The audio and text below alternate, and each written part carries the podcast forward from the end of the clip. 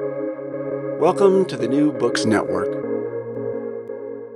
Welcome to New Books Network. I'm your host, Schneur Zalman Newfield. In Stories Between Christianity and Islam Saints, Memory, and Cultural Exchange in Late Antiquity and Beyond, published by University of California Press in 2022, Reyhan Durmaz uses stories of saints to demonstrate and analyze the mutually constitutive relationship between Christianity and Islam in the Middle Ages. Reyhan Durmaz is assistant professor of religious studies at the University of Pennsylvania. I'm so glad her new book has brought her to our program. Welcome. Thank you so much for having me. It's been such a delight to be here. So, to get started, uh, could you please tell us a little bit about your background and what led you to write this work? Of course. Um, so, my research mostly focuses on the medieval Middle East, um, and that's roughly from the 5th to the 12th century. And geographically, we're looking at the Eastern Mediterranean, North Africa, um, until the Iranian plateau um, on the east, and um, it goes as far as um, um, Yemen and South Arabia. So that is the geography that I'm looking at in my research. I am especially interested in Christianity in the Middle East um, Christian Muslim relations, and more theoretical questions regarding religion. For example, um, the making of religious communities, religious identity, formation of religious practice. So I'm interested in those theoretical questions as well in my research. So this is perhaps expected, um, given that I am from Turkey, um, and in many ways I'm shaped by the legacies of um, that history, the history of the Middle East. But I was also privileged to follow my curiosities. Um, after college, for example, I wanted to do something related to um, the cultural heritage of religious minorities in Turkey. I started graduate school with that grand aspiration then um, I took a field a field trip to southeast Turkey, which is the homeland of Syriac Christianity, um, and I immediately knew uh, my path for the foreseeable future. Um, this was the year 2008. Um, and since then, I've been learning, reading, and writing about Syriac language, um, culture, and history. And for those of you who may not be familiar, Syriac is a dialect of Aramaic. Uh, it's still a living uh, language. It's used by various Christian communities in the Middle East and beyond. Um, and um, there is a particular expression of Christianity, or rather, we can say a denomination of Christianity, multiple denominations actually, under the umbrella of Syriac Christianity. So I'm um, especially interested in the history and culture of um, those Christian communities. Um, so along the way, I picked up also other interests as one does. Um, for example, I became increasingly more interested in early Islam, the emergence of Islam in the um, early medieval Middle East, um, and the questions of studying Islam on part with Christianity and Judaism, right, as a scriptural religion. What does that mean? And what questions do we ask when we study Christian communities in the medieval Middle East under Islam? What does it mean, right? Um, and so these questions um, were um, in my mind um, during my graduate um, studies. And on top of all of that, recently I started thinking increasingly more about the notion of global Christianity. That is a term that's been um, very, very trendy um, recently this globalization of religions global christianity. And that's great. Um, it's wonderful to move the narrative of christianity outside the history of western europe um, outside the eurocentric narrative. So i was very interested. And as a result uh, i started working on the history of middle eastern christians in america and elsewhere in uh, in the west so, in a, in a nutshell, as a result of my personal background and curiosities over the years, I can say I'm now dedicated to studying religion in the medieval Middle East and that history's role in the making of the modern world. So that's my background. Um, and the question of what led me to write this book is um, really, really a big one for me. It's, um, in a way, a culmination of multiple research questions that I have been interested in over the years. Um, for example, um, we talk about shared stories between different religious communities what does it mean to share a story if we interpret the story differently, if we narrate it differently in different geographies and different languages? What does it mean to share a story? Um, and and especially for the medieval world, um, what does it mean for different Christian and Muslim communities to share stories? So that was one of the um, um, overarching questions of this project. And then, what does it mean to study Islam as a new religion in the early medieval Middle East? Do we compare it to Judaism and Christianity? Do we um, take Islam in its own terms, something that has been suggested by many scholars? Um, how do we how do, do we study this religion that became um, imperial and very powerful and very culturally dominant in quite a short time in the mm, medieval um, era. So, how to do that? And then, to what extent um, shared shared veneration of holy men and women um, between Christianity and Islam blur religious boundaries, right? When we step beyond the boundaries of stories and when we look at religious practice, uh, but can we still speak about uh, rigid communal religious confessional boundaries in the medieval Middle East? So, um, and, and other related questions. I'm not going to list all of the questions now here, but these were my starting um, questions at the beginning of this project, which was about 10 years ago now. Um, and when I started reading the scholarship about shared stories between Christianity and Islam, I noticed some patterns and dispositions in scholarship and I had big question marks about them. For example, when we talk about shared stories between Christianity and Islam, we often talk about Jesus, Mary, John the Baptist, Abraham, and other biblical characters. But of course, the divine past is a much more populous place. Um, and these figures are, of course, very important for Christians and Muslims alike. But there are many more holy men and women uh, venerated um, in antiquity, and their stories were told and retold. Um, so I started thinking about the ways we can capture that bigger picture beyond the biblical um, characters. And there are many um, works that analyze um, biblical and non biblical characters whose stories were transmitted between Christianity and Islam. Um, the bibliography in this topic is really vast. Um, I'm thinking of the works of Barbara Roggema, for, for example, or Elizabeth Key Fowden, Nancy Khalek, um, Sarah Saban, and many others have analyzed important case studies. So I am joining this very lively conversation um, with my book.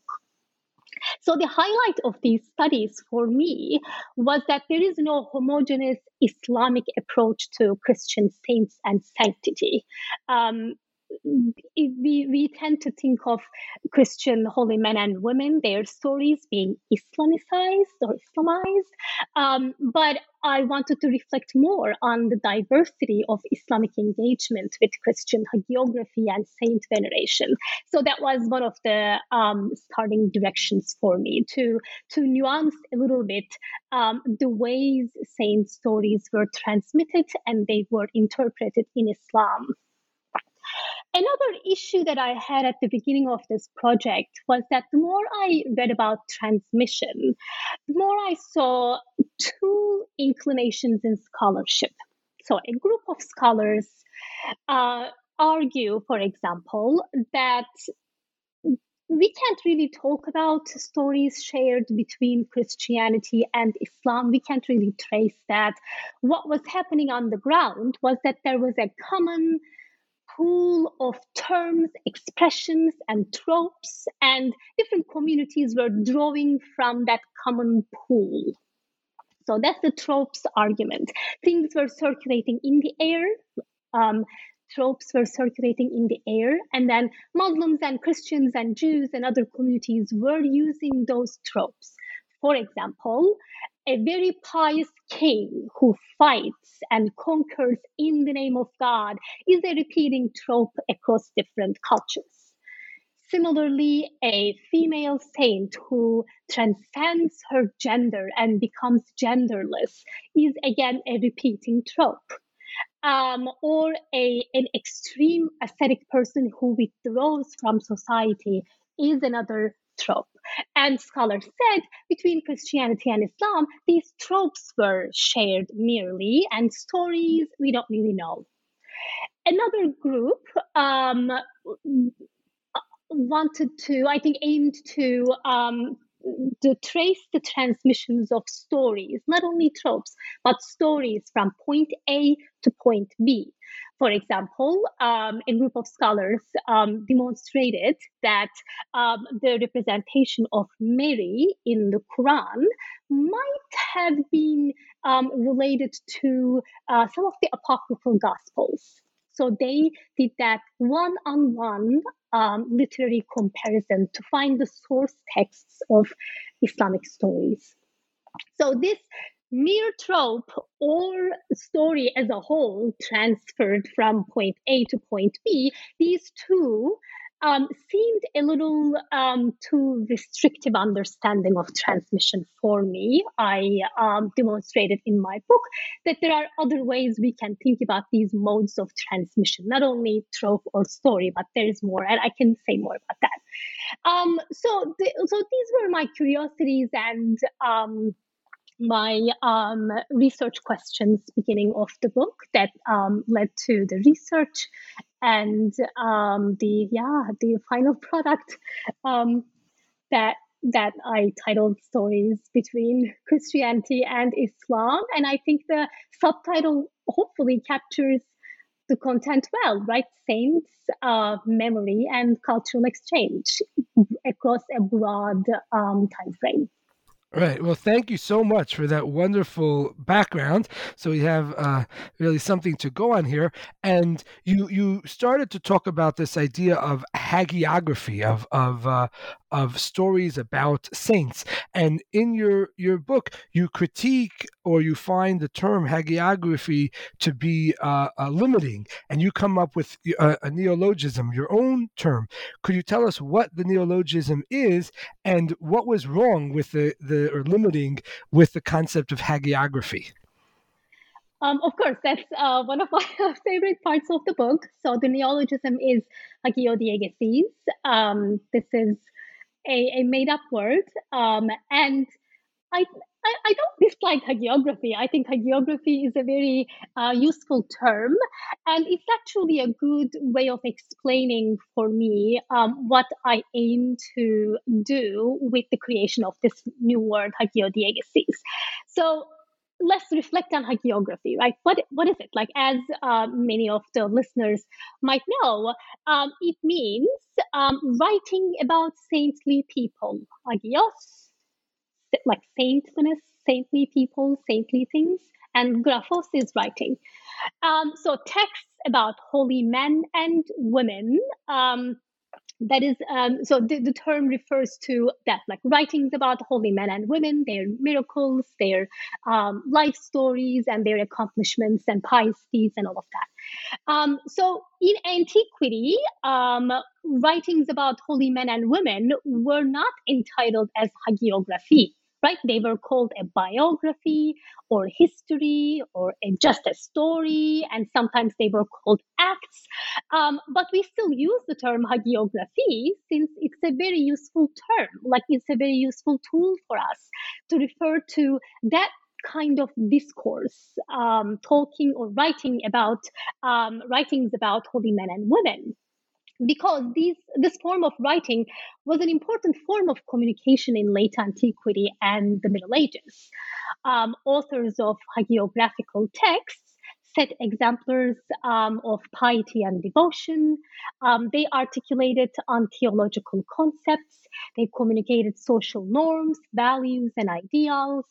Um, So, writings about holy men and women were not merely biographies for preserving the memories of those holy men and women, they were teaching tools.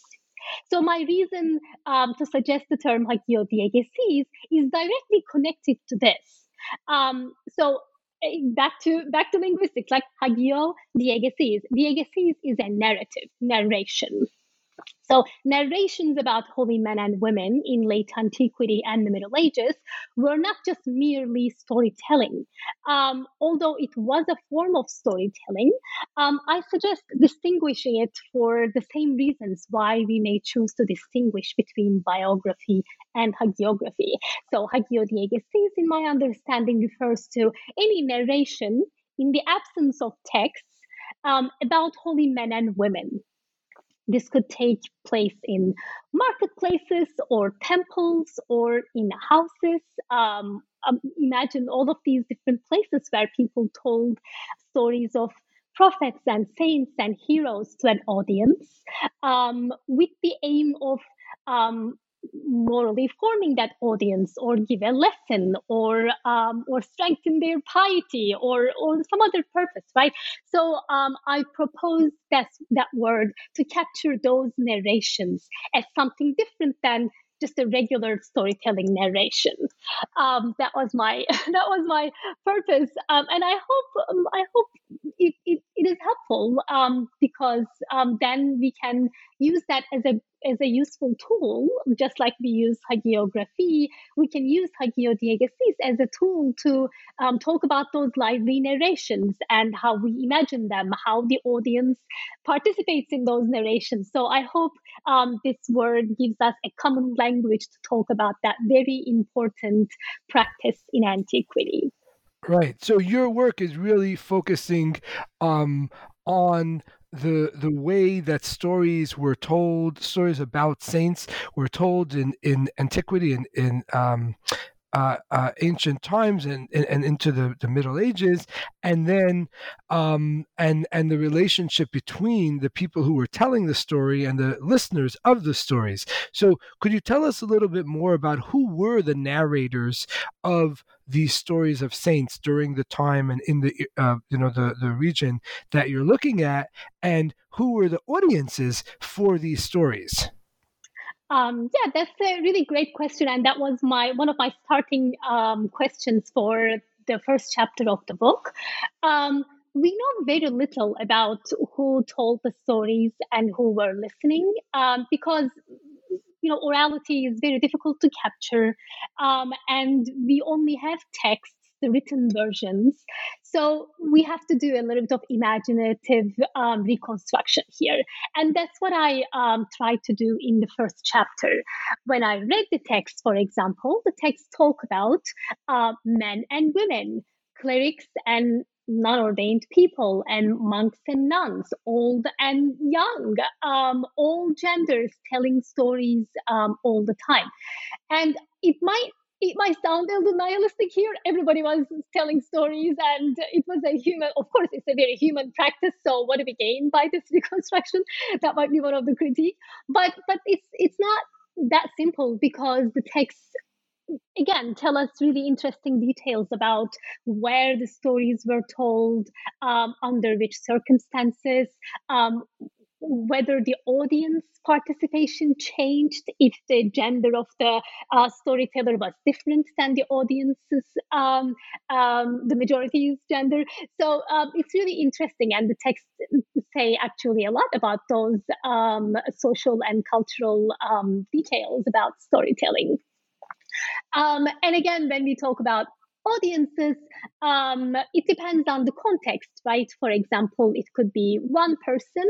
Um, um, just to give an example um, from the Egyptian desert, uh, we have many um, episodes narrated where um, a pilgrim, um, either alone or with a small group, goes to uh, a holy man um, or woman in their cells and they uh, ask a question, and the holy man or woman starts narrating a story. Um, and in that case, the storytelling session is very limited, um, is very intimate, um, and the audience is a small audience, and they ask questions, and the holy man answers. So the narration session is actually divided, and um, it is interrupted many times. So that is very different than, for example, a an abbot narrating a story in a monastic setting where all the audience is monks and they seem to listen um, and it seems to be a more structured setting that way um, another you know type of example that I really like is um, people who were healed um, at saints' shrines or through other miracles. Uh, they seem to have gone back to those shrines and narrated how they were healed and how the saint was able to help them. And uh, so everyday lay people just become storytellers and, in a way, authority holders in those brief moments by just going back to the shrine and telling about their own life stories and healing stories. Um, of course, there's always the question whether we can take these literary representations as a reflection of real life events. Um, and I, I do not propose that direct one on one translation. But um, I think if we read the text collectively and with a critical distance from them, we capture um, quite a lot about those storytelling um, contexts. And um, I tend to I think trust the texts a little bit and trust that they reflected, even in embellished forms, they reflected some um, parts of real life.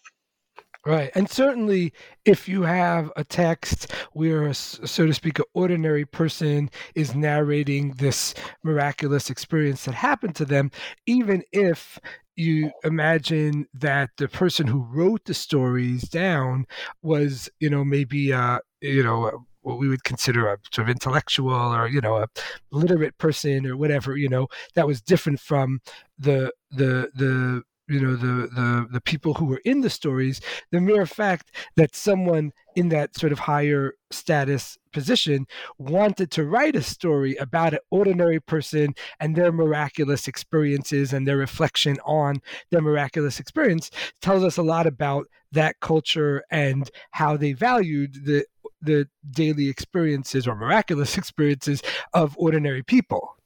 Absolutely. That is actually one of the major points. Even if the events that we read um, are not real events, they might be imagined, but in the end, these stories worked as guidelines for everyday practice.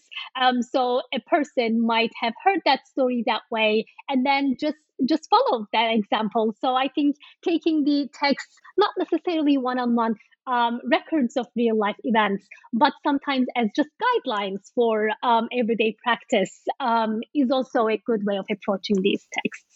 Right, and um, so your your your book really focuses on the the relationship between uh, Muslim storytelling or stories uh, storytelling among um, uh, Muslims and and the the uh, and it, how it relates to storytelling practices of other religious communities uh, at that time in that area.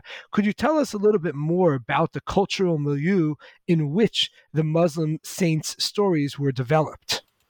Of course. So that's really an interesting question because um, although it is central to my book, it is a very fleeting development. Um, where I don't know, for example, when or if we can point at a moment where Muslim hagiography started.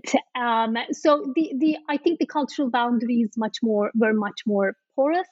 Um, and that is why I one of the takeaways of the book is uh, to not divide that st- storytelling world um, into Islamic stories and Christian stories and their differences. I think this was a much more fluid world of storytelling.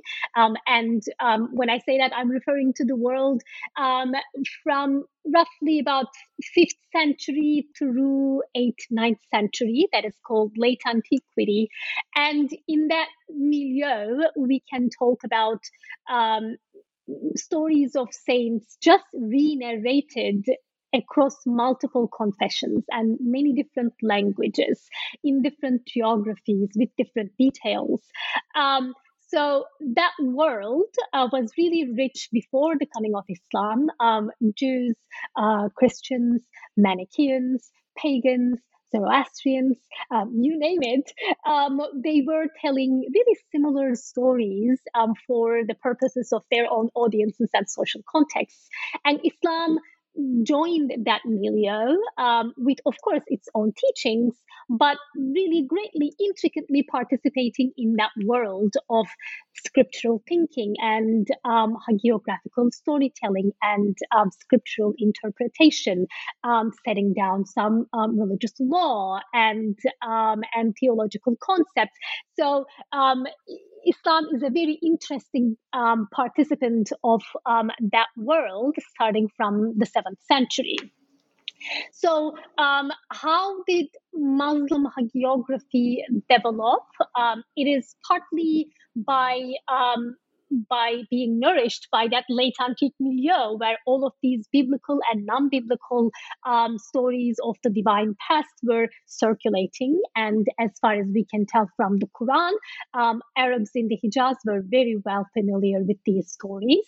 But then um, the more islam developed islam with a capital i developed as a separate um, confession in the middle east um, then we see different and new categories of sanctity for example Sufi saints and um, other uh, more Islamic saints. Um, if we can, if we can make that distinction, let me just uh, put a scare quotes here. Um, so um, Islam developed its own categories of sanctity, um, and Islamic hagiography, we can say, took its own path, but it was always in conversation with Christian hagiography. That's one of the uh, major takeaways of my book. Hopefully, the readers will find find Um, there was never a cutting point between um, late antique or Judeo Christian um, hagiography versus Islamic hagiography. They were always in conversation um, with each other, um, either um, complementing and co creating each other or co delegitimizing each other, but the conversation was ongoing. Right. And speaking of Christianity, what role did long distance pilgrimage and the household play in Christian storytelling? That is one of the very interesting contexts where um, I really enjoyed um, thinking about storytelling and transmission of knowledge. So we're talking about two different things, right? Long distance pilgrimage um, and the household. And we can all, almost think about these contexts as um, complementary but very separate and very different um, um social contexts in which stories circulated. So um, in my book, I showed how long distance pilgrimage um, catalyzed storytelling. And this is something many scholars um, said before me. So um, in in that sense uh, my contribution is to just um, give more examples um, to to that theory. Um, for example we have a fourth century pilgrim Egeria um, very well known in uh, in the scholarship on early Christianity who seems to have left Spain in the fourth century and traveled in the Egyptian desert, in uh, in the Holy Land, and then in Asia Minor. Um, she passed through Edessa, Haran, and um, Antioch and other cities. She went to Constantinople, and then she um, returned, we assume, to um, to Spain. And um, she kept a diary. Uh, we of course don't there is a debate whether um, we can take the diary as a one-on-one record of everyday um, events that was happening during her pilgrimage or whether it was embellished in some ways that's up for debate but if we trust the, the diary we read that everywhere she goes, she asks about um, the stories of um, biblical figures or holy men and women who were living there.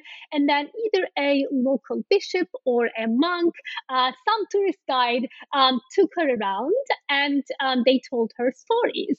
And um, some of them she found very interesting, some of them she um, wrote down, and then some of them she said, This is very different than what I knew before. So she really engages and she asks questions um, and she accumulates all of this hagiographical knowledge as she travels the entire Eastern Mediterranean. So we can we can see how stories you know traveled with her um, through her agency, and of course she was very privileged. She was um, not your everyday person who could afford such a long distance travel.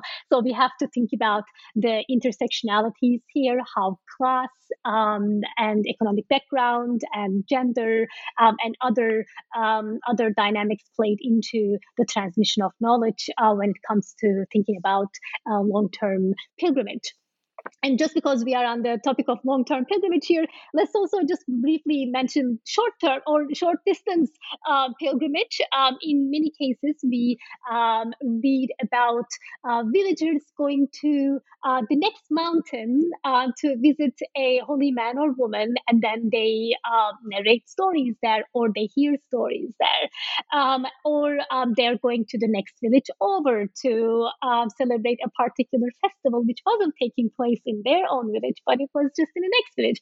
So those small um, or rather short distance travel also re- greatly catalyzed um, hagiographical transmission and um, circulation of stories. So that's the pilgrimage side what happens in the household is really interesting um, because until this project, at least I thought about the household as a more or less a static place. Um, it is of course multi generational. I like I was aware in theory that multi generational uh, movement across um, um, across the timeline of a household.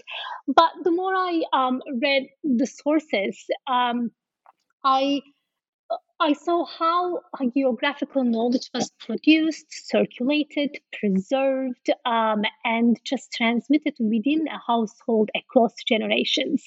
Um, we have, for example, um, a, a, great corpus of scholarship focusing on Melania the Elder and Melania the Younger um, from um, from Rome. Um, this was a very aristocratic family, and both Melanias, one granddaughter and uh, one grandmother. They were they were both uh, Indian sanctified figures within their families and beyond. And um, we read in sources that they um, patronized hagiographical production. Um, they also connected their own family history to other saints that were imported to Rome. They founded monasteries um, in the Holy Land and elsewhere. So they uh, they became this sanctified family and they also um, um, circulated and as i said produced and um, transmitted hagiographical knowledge.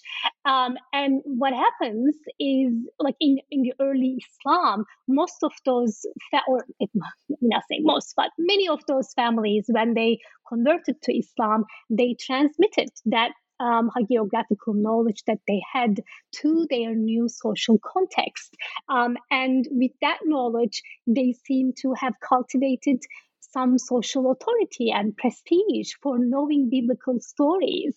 Um, we know, for example, a a, a certain man um, called Munabbih and um, in, in South Arabia, and three of his sons and a daughter um, they were all transmitters of biblical knowledge. They are all remembered um, in a very respected way in Islamic tradition for um, being Jewish converts um, and for transmitting that knowledge into Islam.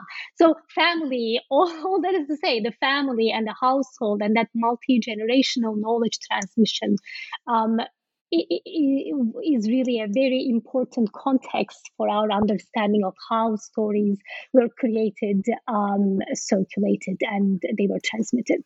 Right, and you mentioned that that the um, um, kind of in line with what you were just saying, that the um, in a sense, the knowledge of the stories of saints became like a kind of cultural capital that people would use in order to establish or reestablish their own social standing in the community um, because they had this knowledge and that sort of put them uh, maybe above some of the other people in the community. Absolutely. Um, that's absolutely how it worked, um, especially in early Islam for the first two uh, centuries, um, 7th, 8th through 9th, like early 9th century. Um, we um, read about many figures, many characters in Islamic history who were um, held in great respect for just knowing their stories. Um, especially, of course, when um, these texts talk about stories, they talk about biblical stories or stories of the divine past. And um, I just mentioned um, Munabbih's family, Wahab bin Munabbih, for example, a, a Yemeni scholar um, in the early 8th um, century. He was known and really held in great respect in Islamic circles for um, just knowing um, many uh, stories of the divine past. What is really interesting is that although early Islamic milieu was um, praising um, these um, storytellers and their knowledge, later on, those stories and those, those transmitters were sidelined in some ways.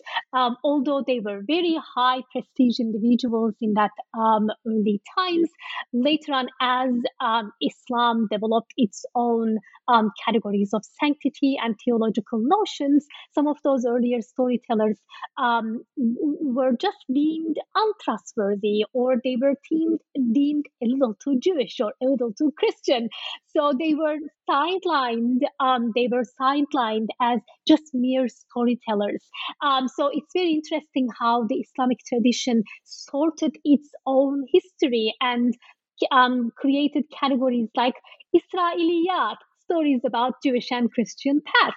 Uh, versus other categories like hadith, which were held in higher respect in terms of its theological value, while Israeliyat, these earlier stories transmitted from the Jewish and Christian milieu, were interpreted or read merely as stories and not very theologically reliable stories. So that later categorization is really very interesting. Wow, that's really fascinating. Uh, speaking, I, I I can't help myself. There's one thing that um I uh, that really caught my eye uh, when I was reading your book, um, and it talks about um.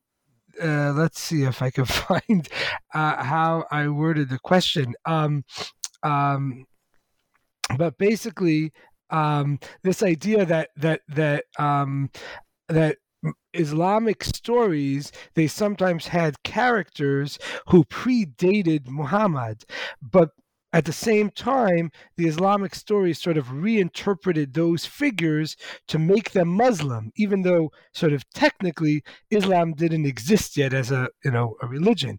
Could you say a little bit more about that? Because I, to me, that's just such a fascinating uh, kind of metamorphosis of older, um, you know, re- um, religious uh, uh, materials.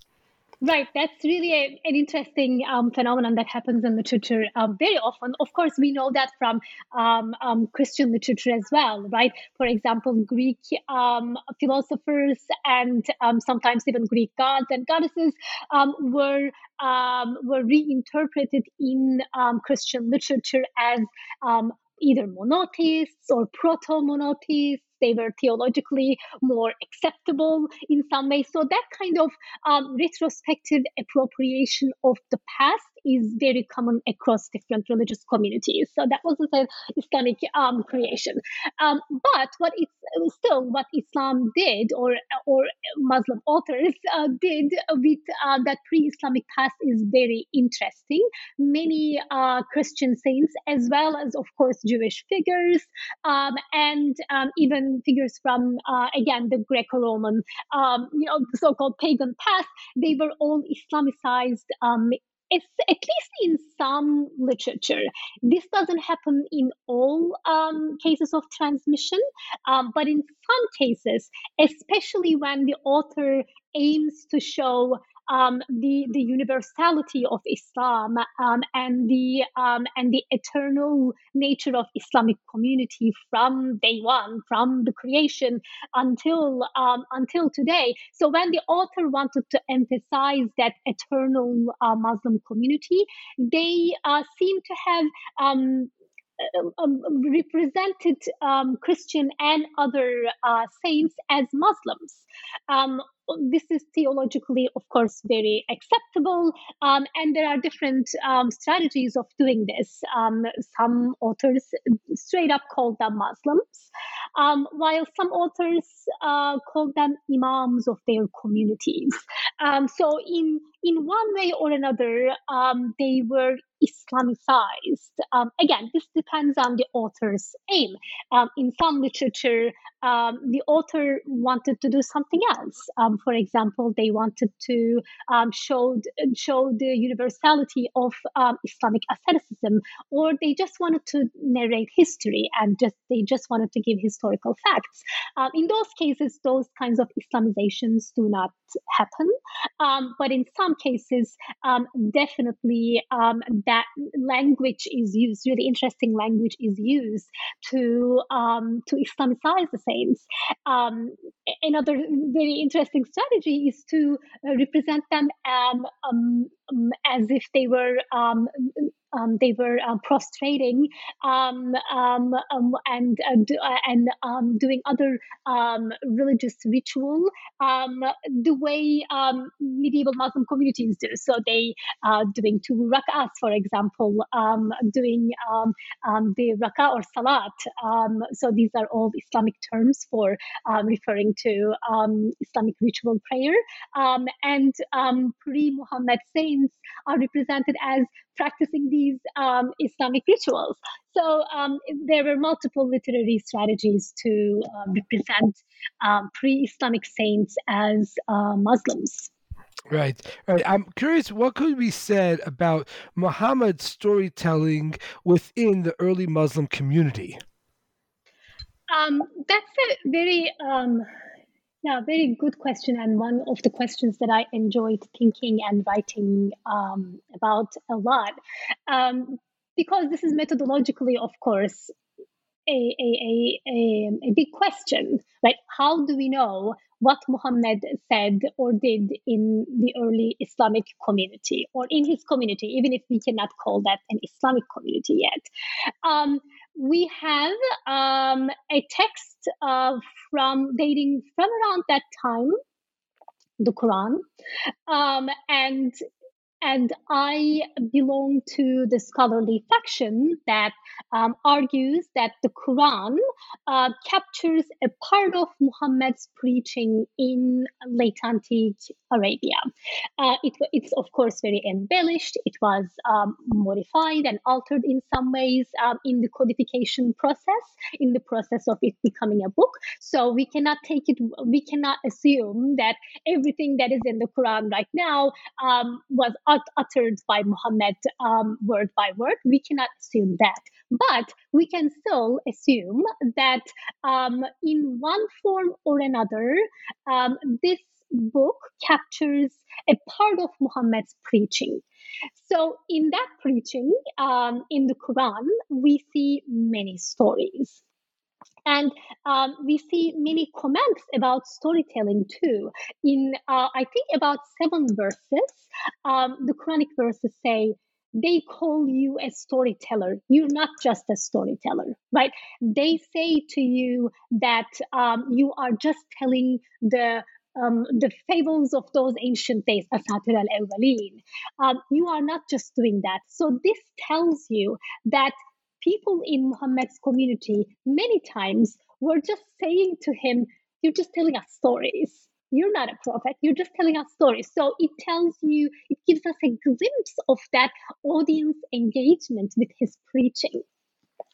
And um, still, Muhammad, of course, kept um, narrating stories for um, different purposes, and that's another question. But if we take Quranic, if we look at Quranic um, stories, they are really interesting. Some of them sound um, like other stories we know from uh, the Christian media. Um, for example, in Surah Al Kahf, 18th chapter of the Quran, we have uh, a, a re narration of the story of the seven sleepers of Ephesus. Um, it's quite recognizable, um, and we can, of course, decide what to do with that, and um, you know, we can we can theorize about um, why Muhammad was uh, telling that story. But it is quite clear that he knew that story, and he told that story to his audiences. And there are other examples as well. Could you tell us a little bit more about what, what for listeners who are not familiar, what is the stories that are in Surah 18? And uh, yeah, let's let's start with that. Of course. Um, so um, Surah 18 is uh, called the chapter of the cave, um, and it has, um, it's a matter of debate, but it has four or five very short stories. It starts with the story of uh, what is known as the story of the seven sleepers of Ephesus. Um, this is about um, a group of young people who miraculously fell asleep during a persecution, uh, and then they they woke up and they are venerated as these um, as, as as a group of saints. It's a very famous story that was narrated by um, Jews, Christians, and Muslims alike. Very uh, one of those universal stories. Um, so the chapter opens with that story. Um, then uh, then comes um, a story of two um, two men, a rich man and a poor man, and their fates are interchanged. Um, um, the rich man takes the, um, the, his wealth for granted, but then his whole wealth is destroyed, and he laments he laments that destruction, while the poor man was warning him. and anyway, so it is that interesting exchange between these two men whose fates completely um, are reversed. Then um, um, um, comes a story in which um, Moses, Prophet Moses, is um, is instructed by an unnamed holy man or a hero. He's quite difficult to capture. Um, but uh, Moses travels with this um, interesting character and he learns different lessons about um, very counterintuitive events. Um, and immediately after that, um, a story about a, a very mighty warrior um, comes, and that story is interpreted in medieval and modern scholarship as a, a story of Alexander the Great. Uh, so the division between these four stories um, um, is debated in scholarship, but these are quite interesting um, stories with um, close parallels in non-Islamic literature. Um, so I um, allocated a chapter to these stories and their later Islamic interpretations. And if I can just say a little bit more on these later interpretations, it's very interesting because the Quran itself, for example, doesn't name the, the youths who fell asleep in a cave. Um, the Quran just says they are just believers, they, they fell asleep. You would think they were dead, but they weren't dead. So the Quran just alludes to that story. Um, the, the Quranic uh, voice um, just assumes that the audience knows the story because he says, Remember how they were in that cave. But then um, later on, um, Muslim um, exegetes um, and interpreters um, gave us lists of names of those youths. And when we look at those lists uh, and compare them to lists of names, uh, lists of names in Syriac literature, for example, they're very close. So clearly Muslim historians were familiar with um, Christian hagiography and they turned to Christian hagiography to interpret the Quran. Um, so those um, additional details are really interesting um, for me to show the ongoing conversation between Christians and, and, and Muslims. Right. So it's not only that Christians and Muslims were in you know dialogue or whatever in ancient times, but that this type of conversation, this type of cultural exchange and and you know interactions or whatever continued even in medieval times, uh, where com- you know communities uh, members of one community are eh, borrowing and being inspired by reflecting on what's going on in the other community. Right, absolutely. And I sometimes, um, I mean, I many times, of course, um, phrase it that way. Um, this ongoing, you know, co- conversation and dialogue. Sometimes it sounds a little too vague to me. Like, what does it mean for communities to be in constant dialogue? Like, of course, people were in constant encounter and interaction. So it's sounds myself like I sound a little too wishy-washy to myself sometimes. Um, but um, that chapter and a few other cases that I cover in the book actually show us what that ongoing dialogue means because some um, um, Muslim authors, um, for example, give us different accounts that they um, they heard from different Christian communities.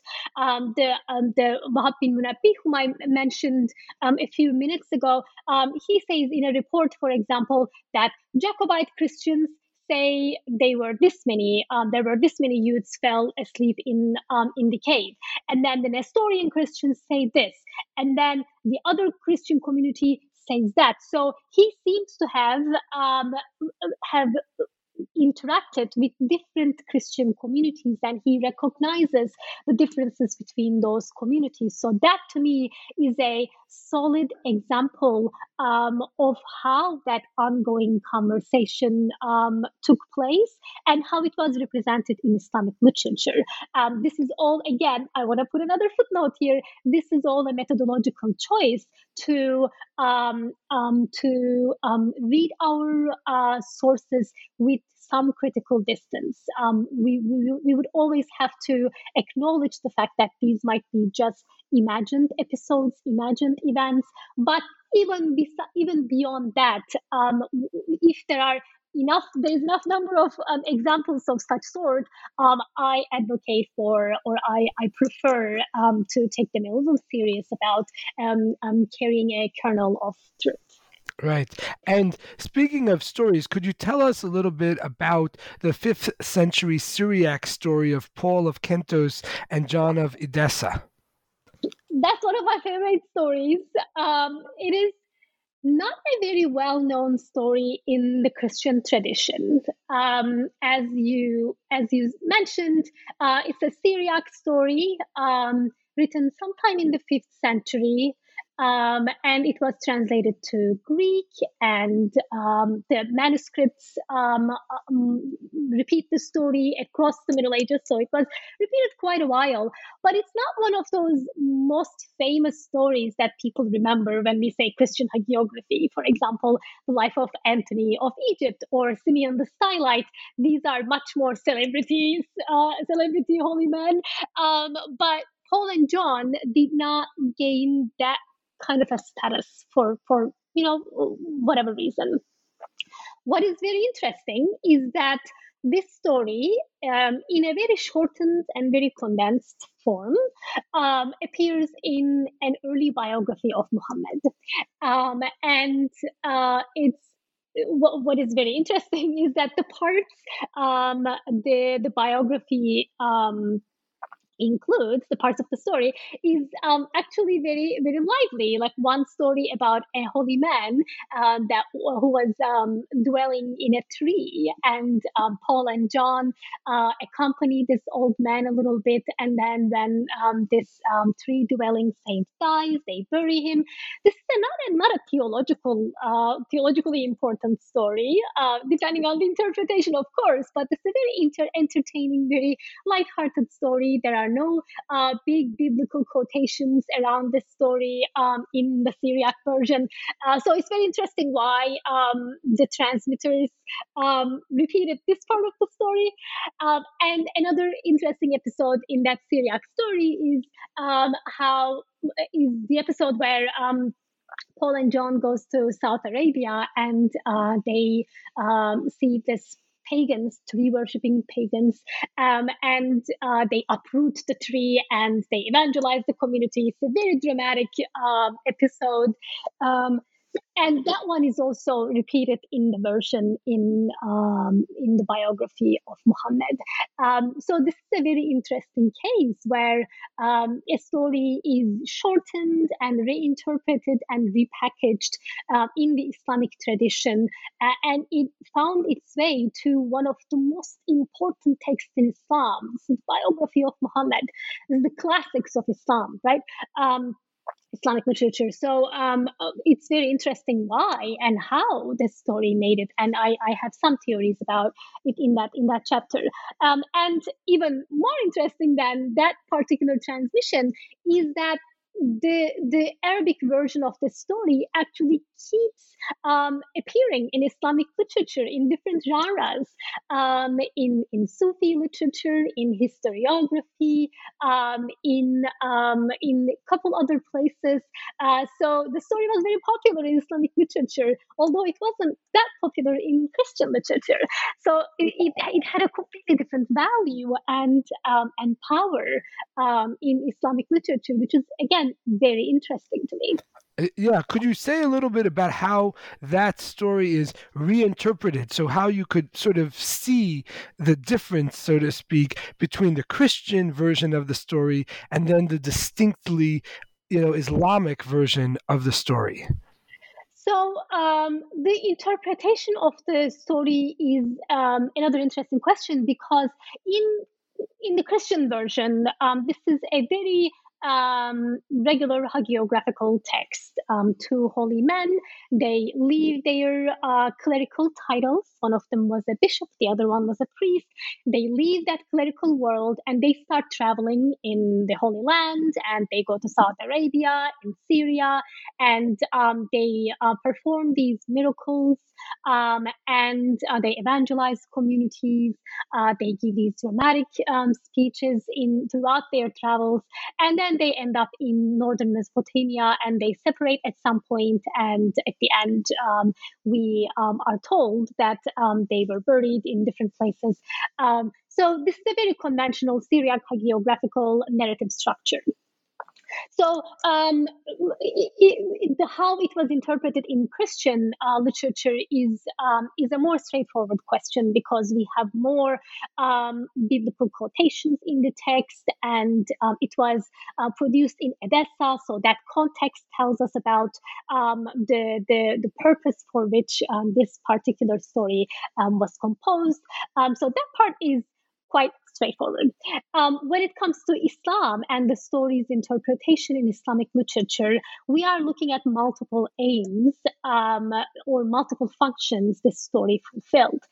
In the biography of Muhammad, um, it is is placed um, among the events that um, foretold the coming of Muhammad.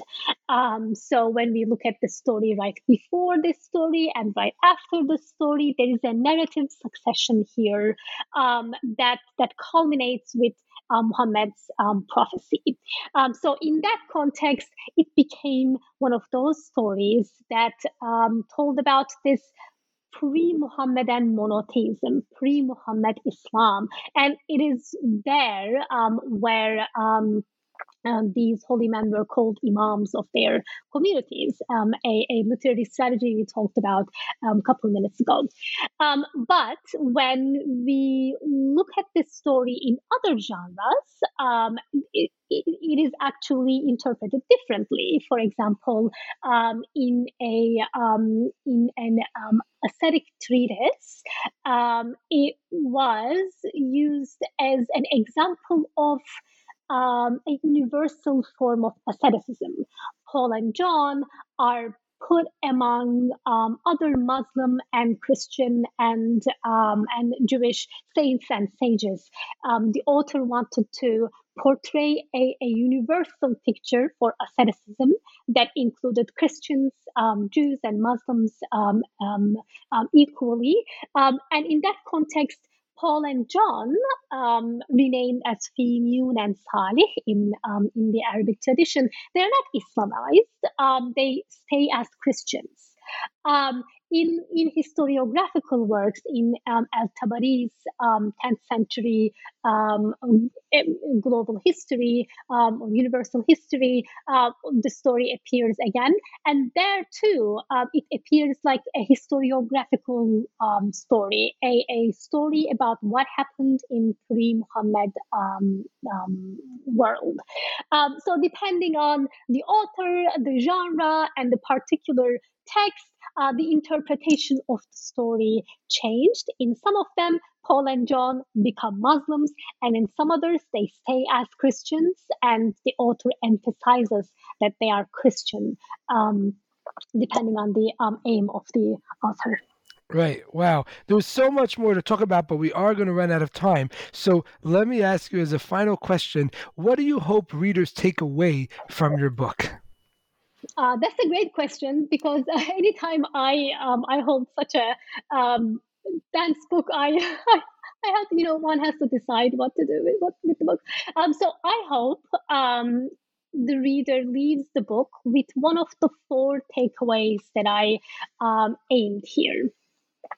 Um, the first takeaway is is that categories like biblical and non-biblical literature prophet versus saint, um, biblical or apocryphal story. So, such dichotomic understanding of literature and stories did not apply to antiquity. So, um, the first takeaway of the book is to question those categories. Stories of the divine past, um, were read and interpreted in so many ways that biblical and non-biblical were not categories for many of these authors that I um, that I um, analyzed.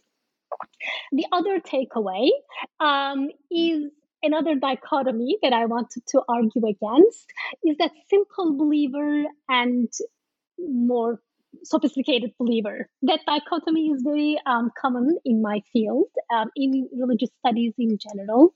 Um, simple believers are described as those people who are not really interested in theology, they just do religion for uh, multiple reasons in quite simple ways.